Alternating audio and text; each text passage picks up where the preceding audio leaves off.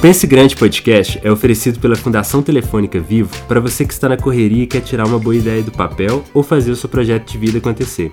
Por meio do empreendedorismo e atitudes empreendedoras, a cada episódio, um grupo de jovens compartilham suas experiências e ideias que transformam a vida de muitos para inspirar e apoiar você na sua jornada. Fala galera, meu nome é João Souza, sou mineiro e fundador do Favela e hoje eu vou bater um papo com duas mulheres potentes e multiempreendedoras, a Tamira Tâmara e a Mariana Camargo, e hoje a gente vai falar um pouco sobre as nossas histórias de vida, o que, é que nos move a fazer nosso corre. O tema de hoje vai ser Empreendendo Minhas Causas. Vamos falar um pouco também sobre as experiências, como que é atuar com negócios que tem a ver com as nossas vidas, os nossos valores, o que sonhamos para esse mundão aí. Bora lá? Eu já não estou mais me aguentando aqui porque eu sou fã dessas duas e já quero saber tudo. Bem-vindas todas. Obrigada. Obrigada. Então, meninas, agora eu queria convidar vocês a se apresentarem um pouco, para quem está ouvindo a gente conhecer. Começar pela Tamira. Fala aí, Tamira, um pouco Bom sobre você. Bom dia, gente. É, eu sou a Tamira. Eu sou jornalista, sou fundadora do Gato Mídia, que é um espaço de aprendizado em mídia e tecnologia, que existe desde 2013 lá no Complexo do Alemão.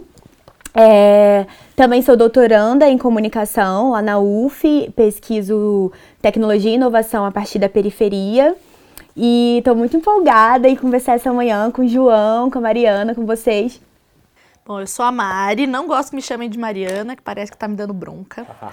É, eu sou a criadora da Clamarroca Plus, que é uma marca de jeanswear plus size e que foi criada para que eu possa ser como eu sou e para que outras mulheres que são como eu também possam ser como elas são, incríveis, independente do tamanho. Então, a gente queria saber também de vocês, assim, como é que foi né, descobrir que essa luta, que era a causa de vocês, os interesses que vocês tinham né, no dia a dia, por isso podia se tornar também o que, que é hoje, né, como que vocês pagam os boletos de vocês, né, que é como de onde vocês tiram realmente, assim, a grana para poder fazer para poder bancar né, os corres para além do empreender, do pagar as contas e tudo? Bom, a criação da minha marca foi muito orgânica. Aconteceu por conta de uma cadência de eventos. É, um deles foi eu fazer minha vigésima nona dieta. Nos meus 29 anos de existência, eu fiz dieta. Hoje eu tenho 33, faz quatro anos que eu não faço dieta, estou livre disso.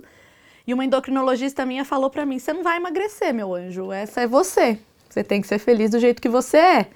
Foi um choque muito grande para mim. E ao mesmo tempo foi extremamente libertador, que eu falei, nossa, eu não preciso viver presa nessa tabelinha de alimentos que, eu, que são permitidos na minha alimentação. E a partir disso eu comecei a consumir moda plus size. Um pouquinho depois disso eu fui convidada para trabalhar numa marca plus size, para escrever num blog. Legal. Eu comecei a fazer muitos depoimentos sobre a minha vivência, outras pessoas passaram a ler. E aí eu fui demitida do meu trabalho como advogada, resolvi não mandar currículo para nenhum outro escritório. E aí eu fui fazendo uns cursos de moda, de tecnologia, de empreendedorismo e quando eu vi, tinha criado minha marca. Tipo, em oito meses minha vida mudou e foi por uma cadência de acontecimentos mesmo. Não é que um dia eu parei e falei, agora eu vou parar minha vida porque eu quero criar minha marca eu fui vivendo minha vida e aí minha marca nasceu. É, e fez todo sentido. Meus pais são do ramo, são do mundo da moda. Eu achava que eu não pertencia porque eu não cabia na moda, né? Que ela vai até o 46, eu uso 52. Então, chegou um belo dia que eu falei, bom, já que não fazem, eu vou fazer. É Agora, muita gente faz, mas eu também faço. Então, Todo mundo é quer essa uma... pergunta mágica, né? Da onde começou e tal. É. E agora tá contigo, Tamira. É muito linda essa história, Mari. Obrigada. É um prazer estar aqui com você. Então, eu me formei em jornalismo em 2011. Eu sou da periferia de Brasília, do Gama. É, quando eu estava fazendo faculdade, eu fiz to... desde o segundo semestre fiz vários estágios e tudo mais. E logo que eu, me... que eu terminei, eu me mudei para o Rio um pouco daquela coisa de adolescente que quer morar num lugar que tem praia, que é de Brasília, mas para mim Brasília é quase uma cidade do interior, se não fosse a capital. E ao mesmo tempo queria trabalhar com comunicação comunitária. E aí eu cheguei no Rio, é, no primeiro ano eu fiz, enfim, participei de vários projetos de curso de extensão e tudo mais. Fiz o Escola Popular de Comunicação Crítica no Observatório de Favelas.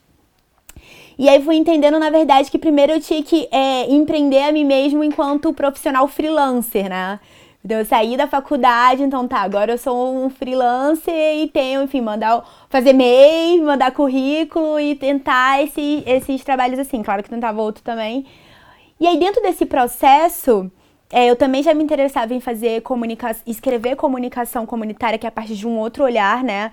É, principalmente porque eu gostava de escrever muito sobre a questão das periferias a partir da cultura e da, da produção artística. E aí foi quando a gente criou, em 2013, o Gato Mídia. Né? A princípio a gente pensou, primeiro numa formação é, de outros jovens em comunicação, é, pensando tanto para quem é já tá, ou então estava na faculdade, eu queria trabalhar com isso e, sei lá, não teve acesso a entrar numa universidade, é, mas que queria, então, possibilitar, possibilitar essa, experi essa experiência e também trabalhar com a questão da dimensão do, do desejo, do sonho mesmo, né? Porque quando você, jovem de favela, já pensa, ah, eu tenho que ajudar minha mãe em casa. Então, já vem logo a ideia, a ideia da necessidade, né? A gente brinca que a gente empreende primeiro por, por necessidade, né? Uhum. Não vem primeiro esse desejo, ah, quero mudar o mundo, porque você está ali numa condição que você tem que pagar suas contas. Então, como a gente também queria trazer essa coisa da dimensão do desejo, porque a comunicação, audiovisual, fotografia passa de alguma forma por esse lugar sim, lúdico, né? Para mim passou por esse lugar de querer mudar o mundo com a escrita, nessa né, utopia, e que também passa pelo lugar do sonho e tudo mais. Então, a gente pensou nessa formação.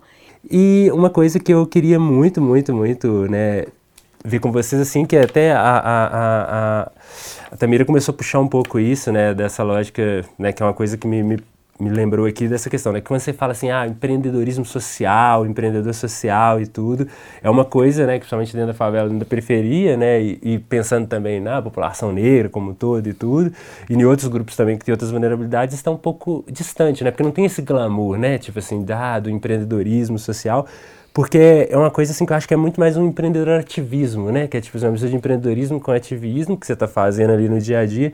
E eu queria saber um pouco como que é, é isso para vocês, assim, entendeu? Tipo assim, vocês acham que tem pegada disso, de misturar o ativismo com o empreendedorismo? Se vocês acham que isso é um desafio no, no final das contas, como que, ou se torna uma oportunidade, uma vantagem, né? De, de, o que, que vocês acham? Por favor, Mari, vai lá. No meu caso, eu sinto que é muito necessário, tanto para mulher gorda, como para empreendedora gorda, como para quem cria moda plus size, sair de dentro da bolha. Existe sempre a bolha do nicho, do nicho, do nicho, e ela é super segura. Você está se comunicando só com pessoas que são iguaizinhas a você. Inclusive, a gente conversou sobre isso né, nas nossas prévias. E sair da bolha faz com que você seja visto, faz com que você seja criticado faz com que muita gente não entenda qual é o seu trabalho, mas é o que justamente te dá visibilidade. E como você falou, a gente é vulnerável na nossa causa, mas a gente reconhecer a nossa vulnerabilidade e o poder que ela tem, né? É, de se colocar em espaços que não serão acolhedores, mas mostrar que a gente existe. Né? No meu caso, eu escolhi o bairro onde eu tô porque é um bairro magro, é um bairro vegano, é um bairro fitness. E ainda assim tem um monte de mulher gorda circulando por lá. Por quê? Porque é metade da população. É que as pessoas não querem ver que metade da população está fora do padrão, que metade da população não é atendido pelo mercado, né? E muitas vezes entram pessoas e falam: Nossa, mas por que o preconceito de não fazer tamanhos pequenos? Eu falei: Não é preconceito, é necessidade. Olha para essa rua. Conviver nessa nesse meu movimento faz enxergar para muito além do se vestir. O se vestir é o primeiro passo que é para você poder sair de casa. Quem não tem roupa não pode sair de casa porque infelizmente a gente não pode andar pelado na rua, né? Mas depois disso tem muitas outras questões e eu sinto que fazer parte dessa cadeia me dá muita vontade de continuar, porque eu espero que os mobiliários também mudem, espero que os espaços públicos também melhorem. Tem muita gente que não consegue passar pro, pro lado de lá do ônibus porque não passa na catraca. Por quê? Porque que tem um tamanho que é considerado o ideal. Né? As pessoas são individuais, elas não são um grande globo que deve ser considerado, né? Porque o elevador tolera 70 quilos, é considerado o peso médio. Tipo, onde foi visto isso, né? Sendo que IBGE mesmo, você vê que metade da população usa acima do 46, pesa mais de 80 quilos, né? E tá tudo bem não ser igual, tá tudo bem ter o pequeno, eu grande, eu médio, mas eu acho que é muito importante a gente ocupar espaço, né? Quem quem é da periferia vir para o centro, quem é do centro ir para a periferia. A gente trocar e a gente entender que a gente vive numa sociedade que, assim, ninguém é igual, ninguém precisa, igual, precisa ser igual, ninguém precisa seguir um padrão pré-determinado e ninguém precisa ser o esperado, nem fazer o que é esperado da gente. Né? Da mulher é muito esperado que ela seja bonita e que ela seja magra e que ela seja educadinha, que ela seja comportada, né? Eu sinto que é uma transgressão muito grande você dizer que não, eu não preciso ser do jeito que você espera que eu seja, né? Por mais que seja uma marca de roupa, é uma marca que diz tudo isso, né? Muitas vezes quando a gente dá uma militada, é, algumas clientes falam, mas o que, que tem a ver isso com roupa? Eu tudo, porque se, se não fosse tudo isso, essa marca nem existiria. Né? Se não fosse essa necessidade de se mostrar para o mundo, a gente nem existiria. E essa necessidade é extremamente latente, extremamente. Ativismo na moda, né? Exatamente. Nossa. Mara, é engraçado, é engraçado e importante quando a gente tem que falar, quando você fala do que a mulher falou que era, nossa, preconceito porque não tem é, tamanho menor, é engraçado como a gente tem que falar o óbvio uhum. todos os dias para as pessoas, né? Porque assim, o nosso, a nossa formação tem recorte de gênero e de raça. Uhum. E eu já fiz essa mesma questão, mas nossa, que preconceito. Mas se você for ver na faculdade de comunicação, a turma é lotada de mulher, e aí você vai nos estúdios, na galera que tá trabalhando com cinema, nas agências, a maioria são homens brancos. Uhum. E aí, se você faz uma formação com recorte de gênero e raça, Tipo, você não, as pessoas não. Você tem que explicar o óbvio que você tá questionando uma estrutura de poder. É, uma, a gente tá. É, é, é um, é, a gente tá empreendendo, né? Um projeto, eu acho que a, a causa é, é questionar uma estrutura de poder, né, uhum. né? Que tá ali. Seja do padrão de beleza, ou seja de, desses corpos que são aceitáveis em determinados uhum. lugares, né? Porque uhum. a comunicação também é bastante elitizada, né? Os equipamentos são muito caros, então é, de alguma forma não se esperam que essas pessoas estejam trabalhando com isso e construindo sua própria comunicação. E principalmente quando a gente pensa em empreendedorismo com causa, a minha amiga Marcela Lisboa, jornalista, a gente até trabalha junto, que ela é da agência NAI, ela tem uma oficina que ela fala assim, é, comunicação quando, com causa quando eu sou a causa, né? Porque no caso, a gente lida com causas que a gente é a própria causa, né? No caso, a gente, tá a gente fala de questão de raça e de gênero, sou mulher, sou negra. Então, é como você se colocar também no lugar de ser protagonista, né? De, é, na verdade, a gente já tem a sua voz, né? Ninguém, ninguém dá a voz, né? Nem gosto do termo, tipo, ah, tô te dando voz. Não, a gente tem sua voz. Mas como potencializar essas vozes que já existem ali, né? É, é muito massa vocês falando isso, porque, por exemplo, às vezes, sempre quando participar de algum evento, alguma roda de conversa e tudo, as pessoas também fazem as perguntas muito parecidas com o que eu estou fazendo para vocês, como começou, essas coisas e tudo. E é muito engraçado isso, né? Porque, primeiro, por exemplo, eu tenho uma dificuldade muito grande, eu, né? Com o termo, por exemplo, empreendedor social, porque sempre foi uma coisa de que eu estava resolvendo um problema meu e dos meus, assim, numa perspectiva, né? Onde que você vai pensar como que você faz essas entregas dentro da favela, na periferia de conhecimento, acesso a conhecimento, acesso a oportunidades de qualidade, né? Essa lógica também de como que você traduz essa, essa lógica de território, né? Que você tocou muito na questão de raça, gênero e tudo. E eu acho que território, querendo ou não, né? Quando você colocou a questão das favelas serem diferentes, isso impacta muito, né? Uma coisa que, por exemplo, dá super certo numa favela em Belo Horizonte, talvez não vai dar certo numa favela no Rio e assim vice-versa. E a gente a gente acaba que a gente entra nesse lugar meio de, de, de, de, intérprete e tradutor disso, né? De como que a gente tem acesso a essas tecnologias, tem acesso a essas oportunidades, entrega isso dentro dos territórios, né? Eu, por exemplo, o empreendedorismo mesmo, para mim, empreendedorismo nu e cru para se fazer dinheiro mesmo, era uma coisa que eu achava assim, até eu conhecer isso, né? Quando tiver acesso à educação formal, dentro da perspectiva de que o que, que, era o empreendedorismo, tipo, eu não, consegui, eu, eu, não tinha o mesmo olhar que depois disso eu tive pela minha avó, pela minha mãe, né, que eu venho de, de uma família muito matriarcal, assim, né, os, os homens né, na periferia, na favela, né, metem o pé muito cedo e deixam as mulheres realmente com, com os filhos e tudo, e, e muito isso, de enxergar essas mulheres como mulheres empreendedoras, mulheres que estavam fazendo, que estavam construindo, e como que isso também, né, querendo ou não, impactou na, na minha vida você está trabalhando com uma coisa que passa pelo, pelo uma, é pela uma vivência que você viveu na, na pele, assim, sim, é, é sim, real, né? Sim, então aquilo se torna.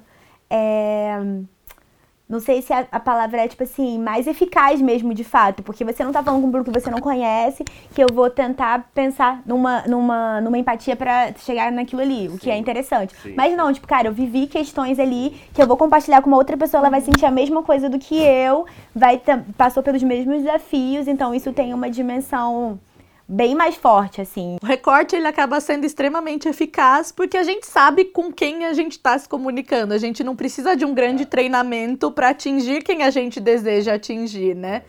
No meu caso, eu atendo mulheres gordas. Toda a minha equipe é formada por mulheres gordas. Chega uma mulher gorda com uma necessidade específica, alguma de nós já passou por aquilo. Tem a que é extremamente alta, que tem mais de 1,80m e a calça fica curta. Tem a que tem a bunda maior e a calça sobra aqui na cava. Tem a outra que quando vai sentar incomoda o botão. Cada uma tem um tipo de corpo que se identifica com o corpo da nossa cliente. É muito raro alguém chegar e a gente ficar, ai, não tem, não consigo te atender. E quando a gente não consegue atender, a gente faz um mega de um formulário para falar, nossa, tá faltando isso, a gente não enxergou essa pessoa. Por quê? Várias vezes a gente recebe vários depoimentos de nossa, como encontrar essa calça mudou minha vida. E muitas vezes eu penso, como assim? E eu mesma mudei de vida quando eu comecei a consumir moda plus size. Né? É algo que é material, mas que é uma transformação de fora para dentro. Né? Que a gente sempre tentou se transformar de dentro para fora, mas como o mundo não abraçava muito bem a gente, a gente não conseguia pegar um gancho né? nisso que você falou, que é muito isso, que tipo, na trajetória de vocês como empreendedora, e onde que isso se tornou uma força, ou como que vocês transformam isso numa força? Até para assim, pensar em quem, né, pode ouvir esse podcast e tal, e pode ter uma, uma, uma energia bacana, assim, de entender que aquilo que às vezes é uma dor, aquilo que te acompanha no dia a dia e tudo, vocês conseguiram fazer esse, sabe, sabe, virada de chave, assim, falar assim, não, isso aqui agora é minha força, né? Se vocês tiverem um processo, não sei se vocês têm um processo, ou como que é que funciona isso, seria legal. Eu pensei aqui numa coisa quando a Mari tava falando, a gente tá muito alinhada. Porque, tipo, toda você pensa, fala uma coisa, tipo, cara, é muito isso. só que, tipo, pro que eu vivo também, né? Porque eu pensei, assim, acho que a gente tá vivendo um, um momento, que for pensar que a ideia do é, empreendedorismo com causa hoje vem muito atrelado também numa coisa que antes a gente não discutia tanto, que era a questão da representatividade. Uhum né? Então, assim, a gente empreende com causa, com representatividade, porque a gente está falando de causas, né, extremamente importantes, mas que levam uma questão de representação, porque são pessoas ali que viveram aquilo que estão falando. Então, a gente esse momento é um momento também diferenciado, assim, porque nunca se falou tanto de representatividade e de, e de questionar e de pensar essa coisa do lugar de fala, né? Acho que tanto na, na, no que eu faço como o que você faz tem, tem esse questionamento, né? Lugar de fala é a gente questionar as falas que sempre puderam falar, questionar essa relação de poder e falar, tá, essas falas sempre foram as universais, mas e se outras falas aqui? Por que, que essas falas são menos ouvidas do que outra? Isso é lugar de fala, é questionar a estrutura de poder. Não é sobre quem pode falar, a partir de agora eu não posso mais falar, né? Os homens me falam isso, a partir de agora não posso mais falar nada. Não, não é sobre isso. É sobre questionar, sobre você questionar principalmente sua relação de poder e seu privilégio na fala.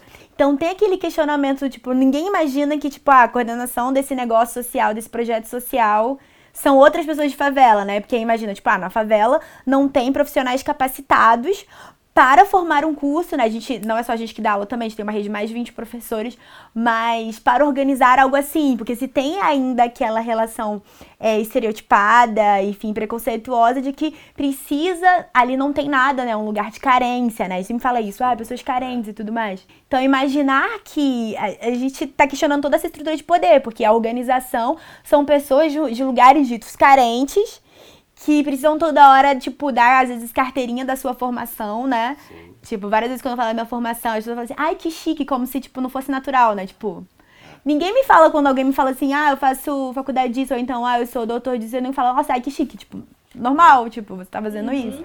Mas eu acho que como a gente tá vivendo num tempo que é questionar esse de poder, então é o tempo também agora que é pra questionar mesmo tudo total, e pra... Pra, tipo, entrar mesmo e falar, então, mas é isso, é isso que a gente tá falando. E eu acho que até, assim, quando você fala de questionar poder, né, eu acho que entra até uma questão, assim, de questionar também quem são esses atores que estão, né, por, por exemplo, que você falou assim, ah, o negócio social e, e depois você complementou o projeto social Que é isso também, né? Que, por exemplo, uh, tudo às vezes que, que se faz dentro da favela, dentro da periferia, ou quando você não está incluído em certos grupos de poder, é tratado dessa forma, igual que você colocou lá no início, lá da questão das meninas do projeto social, né? E tipo assim, é tudo aquilo. E, e tem uma perspectiva aí também de, de, acesso, né? Que, por exemplo, podem ter até empreendedores sociais dentro da favela e eles às vezes começam e são motivados por outro motivo, muito mais da lógica, né, por fora do que, que é esse mercado de impacto social, né? Que todo mundo assim tá, tem gente fazendo grana realmente nisso e tal. E, e, e, às vezes explorando causas de pessoas que, né, no seu caso, o meu, da Mari e tal, estão ali à frente são protagonistas de causas que representam eles também de histórias do dia a dia, né? Então, assim, eu acho que questionar isso, né, quando você falou questão da ah, vai chegar lá na favela e vai salvar, né? E, e acho que esse letramento, vou dizer assim, que você faz, né, de mostrar para os meninos lá que eles também podem ser aquelas pessoas ali que também estão gerando, né, é, é, é oportunidades para dentro da favela, estão mostrando que tem gente que produz, que cria, que constrói dentro da favela e que eles também podem ser os geradores de soluções ali dentro ali é uma coisa assim fantástica assim, acho muito muito foda mesmo. É. Muito Algo que é muito legal no trabalho da Tamira e que eu tento trazer também para o meu trabalho é que essa capilaridade ela vai normalizar o que hoje é visto como incrível, né? O que hoje a gente bate muito no peito e bate na tecla que eu preciso ser representado, eu preciso ser visto, eu preciso ocupar esses lugares, é que para um dia isso seja extremamente normal e esse discurso até deixe de existir, porque todo esse pertencimento vai ser normal. Vai ser muito normal você ver uma mulher gorda ocupando um cargo de poder, vai ser muito normal você ver uma mulher trans negra sendo dona de uma agência e criando seu próprio veículo de comunicação e sua forma de comunicar para as pessoas que são iguais a ela e também para os diferentes, né? É, essa, toda essa questão do lugar de fala, de eu preciso mesmo ter voz agora nesse momento, é que para em algum momento esse rótulo não precise mais existir. É que eu não preciso mais ser a protagonista das mulheres gordas, você não precise mais ser a protagonista das comunicadoras negras, né? Para que todo mundo realmente tenha um lugar dentro da sociedade. Hoje a gente ainda está muito longe disso, né? A gente tinha caminhado muitos, muitos passos e a gente voltou muitos, muitos passos atrás, porque a gente não está num caminho de evolução. Então, também o empreender também é uma forma de resistência, né? Não parece, mas é, porque a gente está à frente de um projeto que representa muito mais pessoas do que nós. Né? Não é só para mim. Né? Eu pago os meus boletos por meio desse projeto, mas ele não existe para isso. Né? Tanto que um dos momentos que eu vi que eu realmente queria continuar fazendo o que eu faço é quando quiseram comprar o meu projeto. Tipo, ah, eu posso comprar a sua marca e criar uma rede de franquias? Não, porque você não sabe o que eu fiz, porque você não passou por o que eu passei, porque você não entende o motivo, né? Todo o propósito da gente empreender com causa é muito maior do que o fim dele, que no final das contas é, ai, fechei tantos projetos, vendi tantas brusinhas, paguei meus boletos. É muito bom pagar boletos. É assim que a gente faz com que os projetos existam, mas o propósito por trás dele é muito maior. E quem sabe é, a grande causa do nosso projeto é que ele deixe de existir um dia, né? Porque para que ele não seja necessário, porque qualquer jovem de periferia vai conseguir um emprego da hora, porque qualquer mulher gorda vai entrar em qualquer shopping, em qualquer loja, vai se sentir representada pelas modelos, vai poder se vestir com tranquilidade, sem ser julgada e sem precisar pertencer a algum padrão. Né? Verdade, aí a gente vai ter ganhado, né? Conseguido. É, aí vai ser da hora, né? Vai levar um tempo ainda, mas eu acredito que esse dia possa existir porque tem pequenos lugares que a gente vê que o mundo é mais horizontal, né? Não precisa ter um grande líder dando as direções para uma galera que ainda não sabe por onde ir é, como que você consegue olhar para aquela sua vivência, que para você em algum momento pode ser traumática, ou então, tipo, ah, minha mãe tá me impressionando, eu preciso trabalhar, uhum. e né, todas as dificuldades que eu enfrento aqui no dia a dia, olhar para isso de uma outra forma, né? E às vezes a sua ferramenta é a sua história. E a partir da sua história, uhum. você, vai você vai empreender, entendeu? Acho que tentar trabalhar esse olhar Qual é a sua história? O que você passa no dia a dia, muitas outras pessoas como você também passa. O que, que você pode fazer a partir disso, né? Tem uma que aí a gente pensa, às vezes, empreendedorismo com causa como uma coisa muito grande e numa roupagem mais cool. Mas tem uma, uma, uma senhora, é, Maria é o nome dela, que ela vende quentinha lá no Alemão por dois reais. Com essa quentinha, ela pagou a faculdade da filha, a filha dela já tá no, na pós-graduação e tudo mais. E é o empreendedorismo com causa por quê? Ela era casada e tudo mais, quando a filha dela tinha acabado de nascer e tudo. Aí, meio que na pré-adolescência, adolescência, o marido dela largou ela. E aí ele, tipo, sustentava a casa, ela cuidava da filha e tudo mais. E aí, meio essa dificuldade do tipo, tenho uma filha, tenho que sustentar ela. E aí ela pensou, eu não tenho condições financeiras de sustentar essa filha e tantas outras pessoas que não têm nem condições financeiras de comer, né? Então o que eu vou fazer? Eu vou fazer uma, um produto que pessoas que têm baixíssima renda vão poder, é, é, tipo, comer e ao mesmo tempo eu vou conseguir com esse produto é, é, melhorar a vida da minha família e o meu, a, minha missão é a minha filha é, entrar na universidade, pós-graduação, tipo, ter toda a melhor educação. E aí, enfim, essa quentinha, tipo assim, super bomba, é, tem anos que ela tem, faz fila e tudo mais. A gente, eu fiz uma matéria com ela, ela falando que tira de 5 a 6 mil por mês de lucro dessa, dessa parada, porque ela começa, tipo, muito às 10 horas da manhã, então o público dela é ó, pedreiro ou pessoas, tipo, cachaceiras, que, tipo assim, é a única refeição daquele dia ali. E aí ela falou assim, ah, eu nunca vou aumentar essa quentinha, porque essas pessoas pobres, tipo, salvaram a minha própria vida. Tipo, e foi um empreendedorismo com Gente, ela ali, porque ela teve a causa dessas pessoas que não têm grana para comprar e que ajudou ela na, na, missão dela, entendeu? Na pirâmide de Maslow tá lá na quarta, quinta, sexta necessidade. É, é. Ela supre a primeira. Se a gente não come, a gente não existe, né? E ela desobedeceu uma estrutura, não, e... né? Que era a estrutura patriarcal, que era o marido que sustentava ela. Ela falou: não, eu não preciso dele. Né? Ela desobedeceu uma estrutura de grana Sim. Né? Que, tipo, você precisa ter pelo menos oito reais, vai, para comer. Né? O vale coxinha é no ah, mínimo isso. Não, é dois reais, você sai com uma marmita show. Show você ali. se nutre e eu consigo e pagar minhas contas, tipo, é maravilhoso. Lá, é, vamos dizer, se ela aumentasse isso, incentivasse outras mulheres a fazer isso, ou seja, a história dela ali incentivando outras mulheres a se sustentarem sem os maridos. Então, acho que é isso um pouco. É, que dá pra galera que tá aí nas suas histórias, nas suas vidas, pensar. Não necessariamente é tipo abrir uma escola, abrir uma marca de roupa. Uhum. Tem vários outros processos de empreender Total.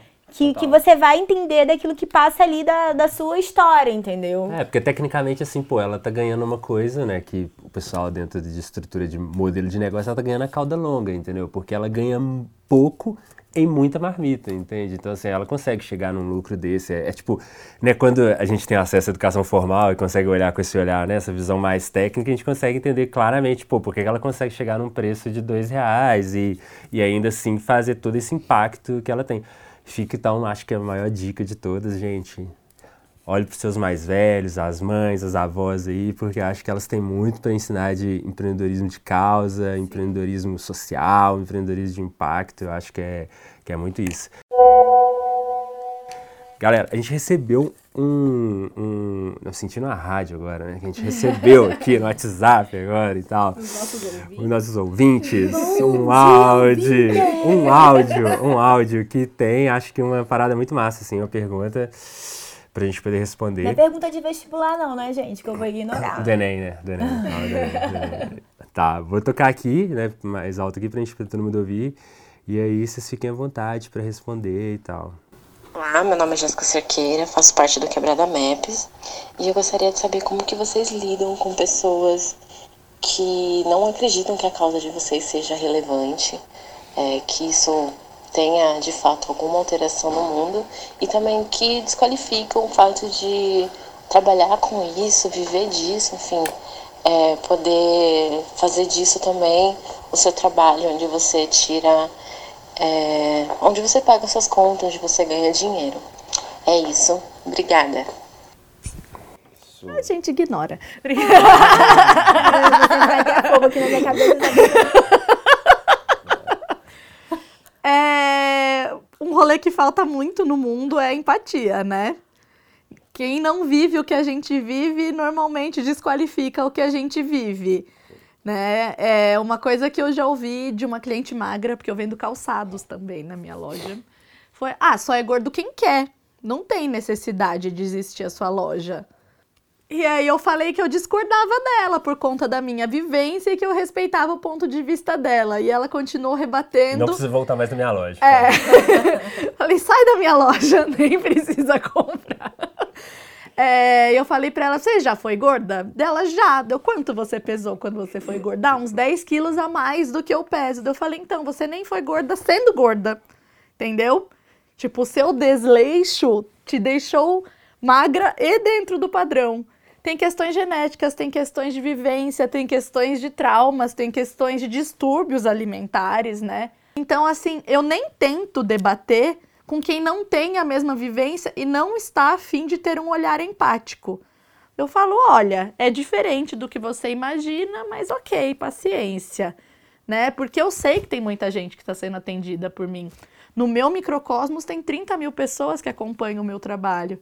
E é um microcosmos muito pequeno dentro de uma realidade de Brasil, né? Em que tem milhões de pessoas que precisam do, do meu produto, né? Então, eu não me desmotivo, eu não me abalo, porque eu conheço, eu reconheço muito o valor do que é feito. Né? E eu reconheço muito o valor da minha vivência e da vivência das mulheres que estão ao meu redor. Então, é algo muito individual para você permitir que ele seja invadido por alguém que não conhece do que você está falando. Né? Muitas vezes é aquela coisa, entra por um ouvido, sai pelo outro. Quem está afim de ouvir e ser educado de alguma forma, a gente explica. Quem não tá, não vale muito a pena esse desgaste, porque é um trabalho de acolhimento, de afeto, é um abraço que a gente dá com o nosso trabalho. Né? A vida talvez ensine ela se ela venha a ter uma pessoa próxima a ela que tem a mesma vivência que eu. Porque, em regra, o ser humano é egoísta. Ele vai olhar para si, para a vivência dele e vai falar: hum, a sua é irrelevante para mim. Eu falo: que bom que você não é meu público-alvo. É a próxima ou não. né? É basicamente isso. Às vezes a gente precisa ter um sangue frio assim e falar: ai, tá, no nosso caso, a gente fala muito com empresas, né? Então tem desde empresas que já se interessam pela causa, né? De tanto de apoiar projetos assim, como de contratar esses jovens ou como estagiários ou como freelancers. E tem exemplo, agora estou fazendo um trabalho de comunicação que é uma campanha para uma, enfim, uma empresa com uma marca grande de comunicação. E não necessariamente a gente já chega falando da questão, ah, jovens que vão estar tá fazendo isso, tem uma questão de gênero, de raça, tem pessoas trans. Não, não. A gente fala, às vezes, mais pela questão já novos jovens no mercado de trabalho. Também tem uma abordagem diferente para cada empresa.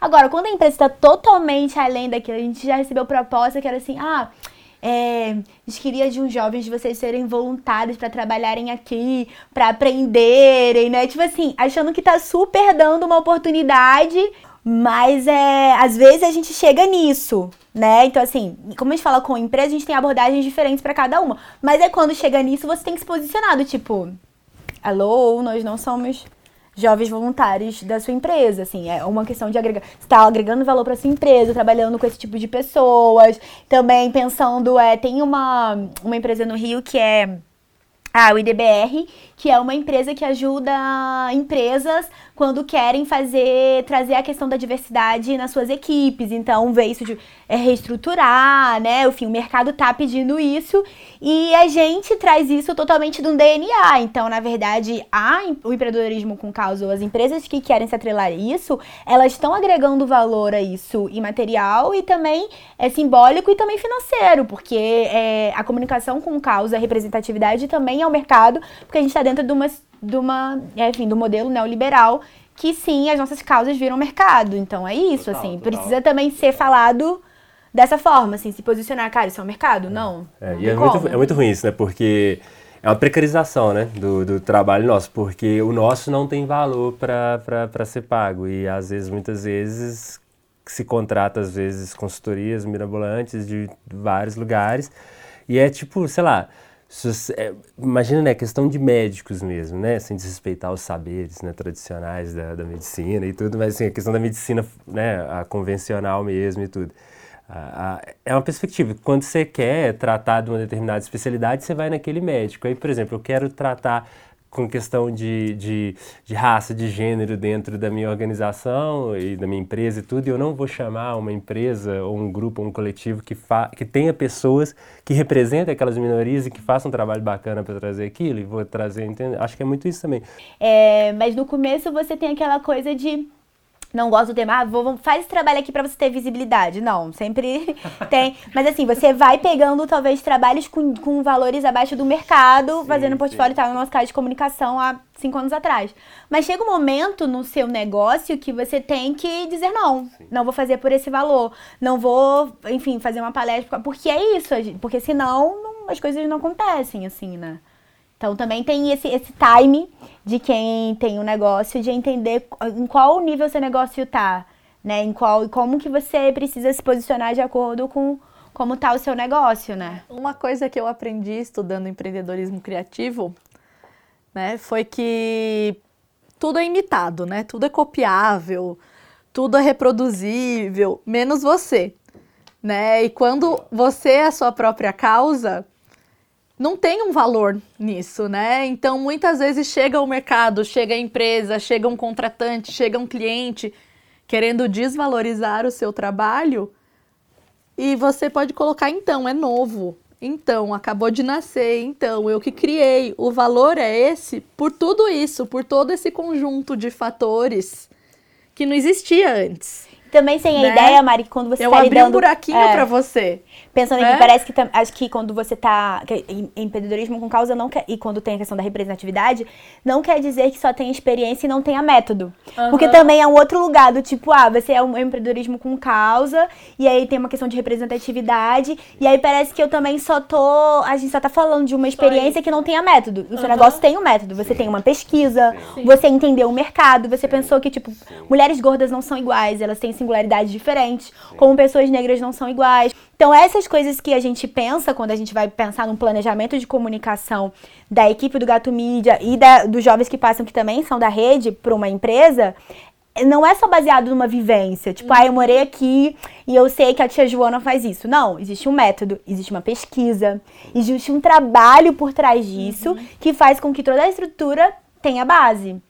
Né? Então acho que é importante a gente falar isso também, porque são várias coisas que fazem o nosso trabalho, o trabalho de quem já está começando ou de quem já está, se tornar de fato consolidado. Então acho que e é um método empírico, né? Sim. Foi tudo aquilo foi vivenciado, Sim. né? Sim, tudo que se faz foi vivenciado. Total. Qual que é o preço disso? Qual que é o valor disso para isso ser questionado?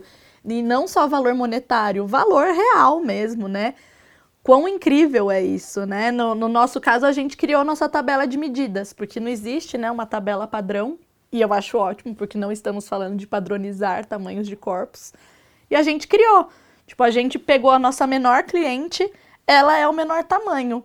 E a partir disso, a gente foi criando uma escala que é muito diferente do que no mundo moda, da moda existe, que é de 4 em 4 centímetros. Como nós somos maiores, é de 8 em 8 centímetros. A gente dobra a escala e isso funcionou super legal. Eu não sei desenhar um bonequinho de palitinho, mas eu tive essa sacada. Eu falei, ah, quando eu engordei tanto e eu mudei de manequim, minha cintura mudou tanto. Deixa eu comparar com as mulheres que estão ao meu redor e ver se isso funciona. Né? Pegar manequins vizinhos e ver se é real. E super rolou. Né? E o empírico é muito importante né? no, no empreendedorismo de causa né? Se a gente não vive, a gente não tem de onde criar, né? Então, assim, quem não vivenciou é muito difícil de reproduzir até, né? Total. Então, eu sinto que por isso que determinadas críticas acabam sendo vazias, que assim, é uma fórmula tão complexa para chegar onde a gente chegou, que assim, ah, ok, Gente, não É tem, não tem fórmula de lançamento aqui. entendeu? Exato. É o seguinte, então, pessoal, aproveitando esse momento que a gente falou aí, né, sobre essas dicas, né, respondendo esse áudio do WhatsApp, eu queria saber hoje o que, que vocês estão, né, no momento, assim, ouvindo de música, o que, que vocês estão lendo, algum blog legal, algum podcast também que vocês indiquem, algum documentário. No meu processo de transição de carreira, antes de eu criar, antes de eu saber que eu ia criar minha empresa, quando eu estava desempregada e falei, quero fazer algo com propósito, algo por mim e por iguais a mim. Eu ainda não sabia o que, mas eu, eu sabia que eu queria trabalhar com mulheres gordas. É uma pessoa que é muito bacana, que eu não gosto nem de falar que ela é coach, porque coach é muito desvalorizado hoje em dia, porque hoje tem coach de tudo, inclusive de emagrecimento, né?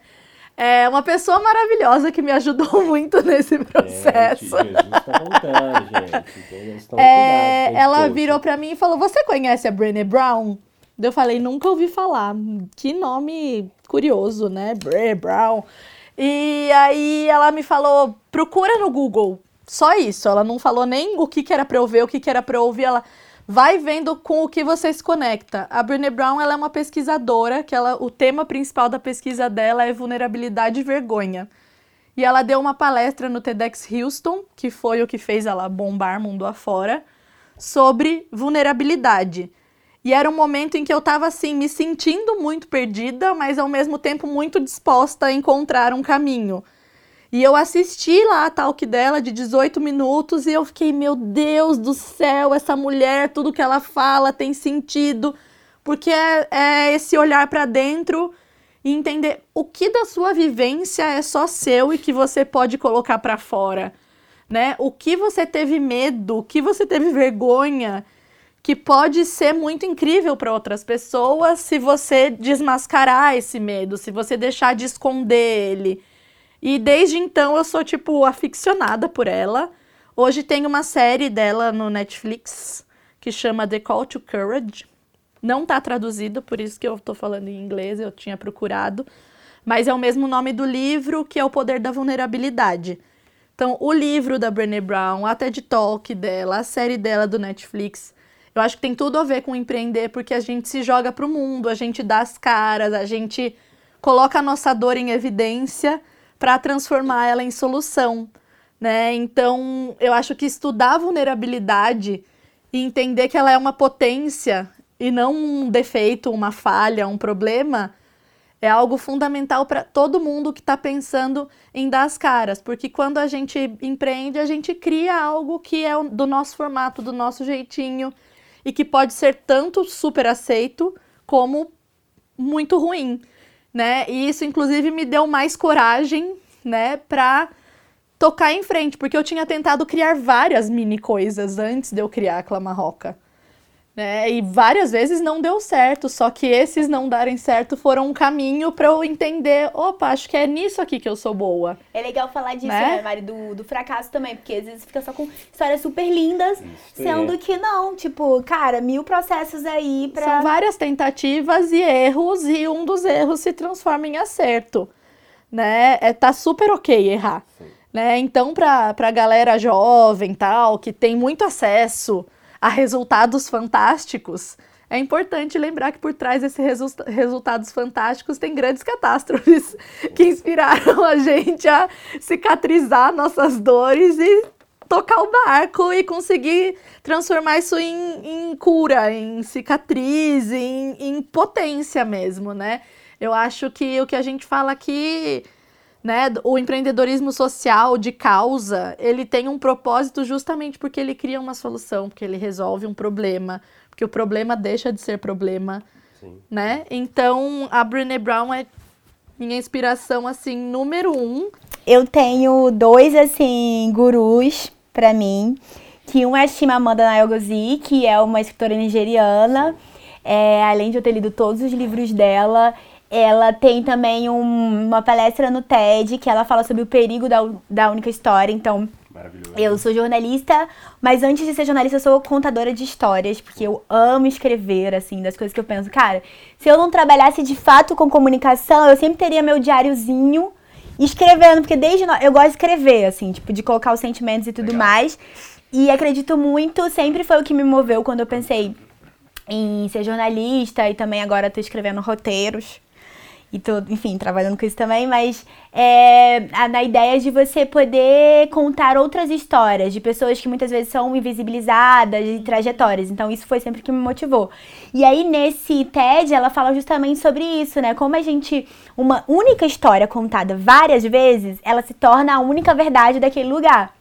Então a gente tem uma única uma história contada sobre mulheres, ou sobre como são as favelas, uhum. ou sobre como são as pessoas negras, e aquilo ficou tão cristalizado que vira estereótipos. E como é importante de você que tem outras histórias. Ela conta um pouco da vivência dela, que na adolescência ela vai estudar é, não me lembro o nome da universidade, mas enfim, nos Estados Unidos. E a amiga dela de quarto fica chocada porque ela sabe mexer no fogão, porque ela fala inglês muito bem, porque ela. A cantora dela predileta é a Mayara Cray, então, tipo. Não sendo que, enfim, na Nigéria se fala inglês, a língua oficial e tal, e, e, mas é porque ela tinha uma ideia sobre África, que as pessoas estão ali fazendo comida na fogueira. E, e ela, ela fala assim, ah, a gente tem vários casos de é, psicopatas, vamos dizer, nos Estados Unidos. Mas ninguém acha que os Estados Unidos é um lugar onde só tem aqueles caras que entram atirando. Por quê? Porque a gente tem várias histórias, vários livros, várias matérias diferenciadas sobre aquele lugar. Então a gente imagina aquele lugar como plural. Só que é, da África a gente tem poucas histórias. Então ela é, é a pessoa, uma das pessoas que mais me inspira e acreditar nesse lugar também da narrativa, da escrita, é, da narrativa não, não só como escrita também, né? Porque o audiovisual é uma narrativa, mas como a gente usa esse poder de contar uma história para questionar essa única história, uhum. né? Então ela é muito meu guru assim. E o geógrafo Milton Santos, ele é, enfim, maravilhoso, pesquisem, tem vários livros dele, mas tem uma parada que ele fala sobre o arrevante da periferia. O Milton, lá em 1950, tipo assim, ele é, tipo, super futurista. Ele já, tava, ele já falaria que, tipo, cara, que a periferia teria acesso aos meios de produção de massa, né? E falaria por si e seria esse grande revanche, né? Desse lugar que sempre foi marginalizado, invisibilizado, enfim. E hoje a gente tá vendo isso, né, com as novas tecnologias, das pessoas, tipo, ah, tem um celular, às vezes nem é mega celular, mas eu posso fazer um vídeo, né? E quando ele produz, ele tá, ele tá subindo a sua forma de ver o mundo, o seu lugar, a sua trajetória, é, a sua cultura. Então, é, como a gente trabalha com acessibilizar essa tecnologia, de entender, de potencializar, a gente está ajudando a esse revanche da periferia que o Milton lá em 1950 já estava falando que era possível, né? E aí não só a periferia urbana, como as periferias rurais, como as populações tradicionais. Então, ele é muito assim. E eu também gosto de ler muito coisas de criatividade, assim. É, no Gato Mídia até tem uma oficina que eu dou sobre processo criativo em ambiente de escassez. E eu amo o processo é, criativo, metodologia e tudo mais, sou a louca de ler. Mas tem um cara que é o Cash Love, que é um rapper. É, ele é de Nova York. E ele tem um livro Creativity, que é. não tem tradução ainda. É, é horrível da coisa sem tradução, acho bizarro, mas. É, enfim, ele é muito assim. E ele traz a questão de. Quando a gente pensa em criatividade, aí a gente pensa em todos os métodos e tal. Tem gente que é, é, defende que nem todo mundo é criativo, tem gente que defende que todo mundo é criativo e pode potencializar, enfim, ele é dessa segunda linha. Mas ele fala o quanto que a nossa trajetória tem ali ferramentas que são diferenciadas para criar uhum. projetos, que é o que a gente falou o tempo todo, né, desse empreendedorismo com causa e representatividade e tudo mais. Então, eu sou uma pessoa que eu tenho muita dificuldade, assim, de, por exemplo, de ler um livro durante muito tempo, então às vezes eu estou sempre tentando ler várias coisas, né, e acabo que ficam pela metade algumas, enfim, mas é porque senti que chegou o momento de abandoná-las. Eu gosto muito de livro ferramental, então, por exemplo, assim, ah, sei lá, igual o último livro que eu li, porque tava um boom disso, sei lá, o livro Design Sprint. Aí, tipo, eu tava lendo porque eu queria entender como é a metodologia e como que eu conseguia hackear ela para poder usar lá dentro dos processos do favela. Então, eu gosto muito do livro ferramenta. Tem, tem um livro, tipo, ele também não tem tradução e é a mesma dor que você tem é essa aqui, mas é um livro antigo um pouco, logo do boom quando surgiu essa discussão sobre design thinking, não sei o que, tal, tal, tal, que ele chama design, Designing for Growth, né, que é design aplicado ao crescimento, né, se fosse uma tradução bem tosqueira mesmo, que é um livro muito bom, que ele é um livro de ferramenta, que é aquele livro que o empreendedor pode ter, tipo igual você tem esse do Cast Love ali, que ele está ali, então assim, cada capítulo dele ele está abordando um processo de quando você está criando algum produto, quando você está desenvolvendo alguma coisa, então eu, eu gosto muito, Estou virando adepto de podcasts, então, gente, ouçam esse podcast, mas ouçam outros podcasts também.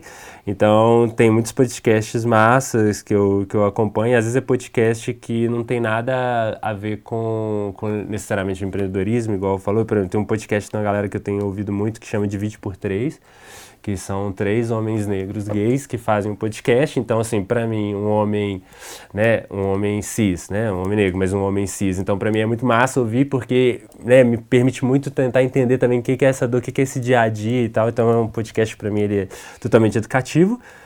Né, pensando na linha de podcasts educativos também, escuto podcast do Mamilos também, porque querendo ou não, me dá uma outra visão sobre várias coisas, então é muito massa. Um livro que eu tô lendo, esse eu tô lendo mesmo de verdade, promessinha mesmo, né, palavra de escoteiro, chama Sociedade do Cansaço, mas é porque, tipo assim, eu tô numa jornada de 45, né, de um filósofo alemão e é muito massa, porque eu estou num processo assim, de cinco anos de correria e sem férias, que também não é uma questão saudável para os empreendedores de causa também. Então, assim, o livro ele está me permitindo ver assim sinais de, de potencial, né, um, um, né, o termo em inglês burnout, assim, tipo assim que eu tô tendo. Então, está sendo muito massa, porque está me permitindo algumas reflexões de como que essa sociedade tem feito a gente ficar doente com essa correria, né, essa lógica da performance e afins. Então, é uma coisa que eu indico. E um cara que sempre me acompanhou na minha formação sobre entender desigualdade, desenvolvimento humano e tal, é um indiano. Gente, não é o Muhammad Yunus, vocês vão ficar tristes com essa. O nome dele é Amartya Sen, que é o cara que criou o IDH, né, o Índice de Desenvolvimento Humano. Então ele tem muitas publicações sozinho e conjunto. Tem pouca coisa em vídeo, em áudio dele, porque ele tem uma dificuldade um pouco de falar, já percebi isso, nunca pesquisei se é alguma coisa, né, é uma questão fisiológica, mas ele tem a, a, a, questão disso, mas assim, ele escreve muito bem, os livros dele são muito massa, eu indico Liberdade para se desenvolver e também ler sobre a teoria do desenvolvimento das capacidades, que é muito massa, que vai muito nisso, né, que a gente fica tentando se desenvolver e desenvolver as pessoas nos territórios para elas poderem se desenvolver. Então, acho que são esses por enquanto. Galera, infelizmente, tá chegando ao fim o podcast. Né? Espero que vocês escutem até o final. Até o final, até porque tem coisas legais no final, entendeu? Depois também que a gente terminar de falar, vai ter mais coisas legais. Né, agradecer demais a, a Tamira, a Mariana, né? E convidar vocês o seguinte: fala aí como é que as pessoas encontram vocês nas redes, ficam sabendo dos trabalhos que vocês estão fazendo agora, do que vocês estão fazendo no futuro. Como que acha vocês? O nosso projeto Gato Mídia tá no Instagram, no Facebook, no YouTube, no Twitter. É gato mídia, todo mundo chama gato mia, não é gato mia, é gato mídia, mídia, né? De, e gato é uma outra história, não vai dar pra contar agora. É, e também tô no, na internet, no Instagram, no Facebook com Favelados pelo Mundo, que é esse programa de viagem que eu falei rapidinho. E também Casa Brota, que é essa casa cultural lá no Complexo do Alemão. E Tamira Tâmara, que é um nome diferente, que acho que só tem eu lá no Instagram com esse, com esse nome. É isso, gente. Obrigada. Mari. Pra me achar nas redes, eu, Mari. O meu arroba é Mari underline Clamarroca. Clamarroca é o nome do meu pai, que é Cláudio Manuel Rodrigues de Camargo, para vocês entenderem de onde veio. Nossa. Daí vocês vão ver eu dançando muito jazz, abrindo muito espacate no meu próprio Instagram. As redes da Clamarroca são arroba Clamarroca Plus, porque Clamarroca é o nome da rede de lojas dos meus pais. E aí meu pai me deu o nome e falou: faz o plus, faz o seu. Né? E aí rolou. Né? E aí a gente tem loja virtual para quem não está em São Paulo, clamarrocaplus.com.br. Precisou de um jeans bem maravilhoso que comporte seu belo popozão? É nóis. O projeto principal que eu estou envolvido agora é o, é o Favela, né? É, no Instagram vocês acham como Mais Favela, M-I-S Favela, né? E de lá consegue acessar outras redes. O meu Instagram é arroba, né, o João Souza, underline, né, no final. É, enfim, e é isso, galera. Agradecer mais uma vez, obrigado. Escutem o podcast e os outros que vierem da série a seguir. O Pense Grande Podcast é oferecido pela Fundação Telefônica Vivo, que acredita no protagonismo do jovem e no poder de transformação do empreendedorismo social. Para saber mais e ter acesso aos conteúdos que podem apoiar na sua jornada, acesse www.pensegrande.org.br.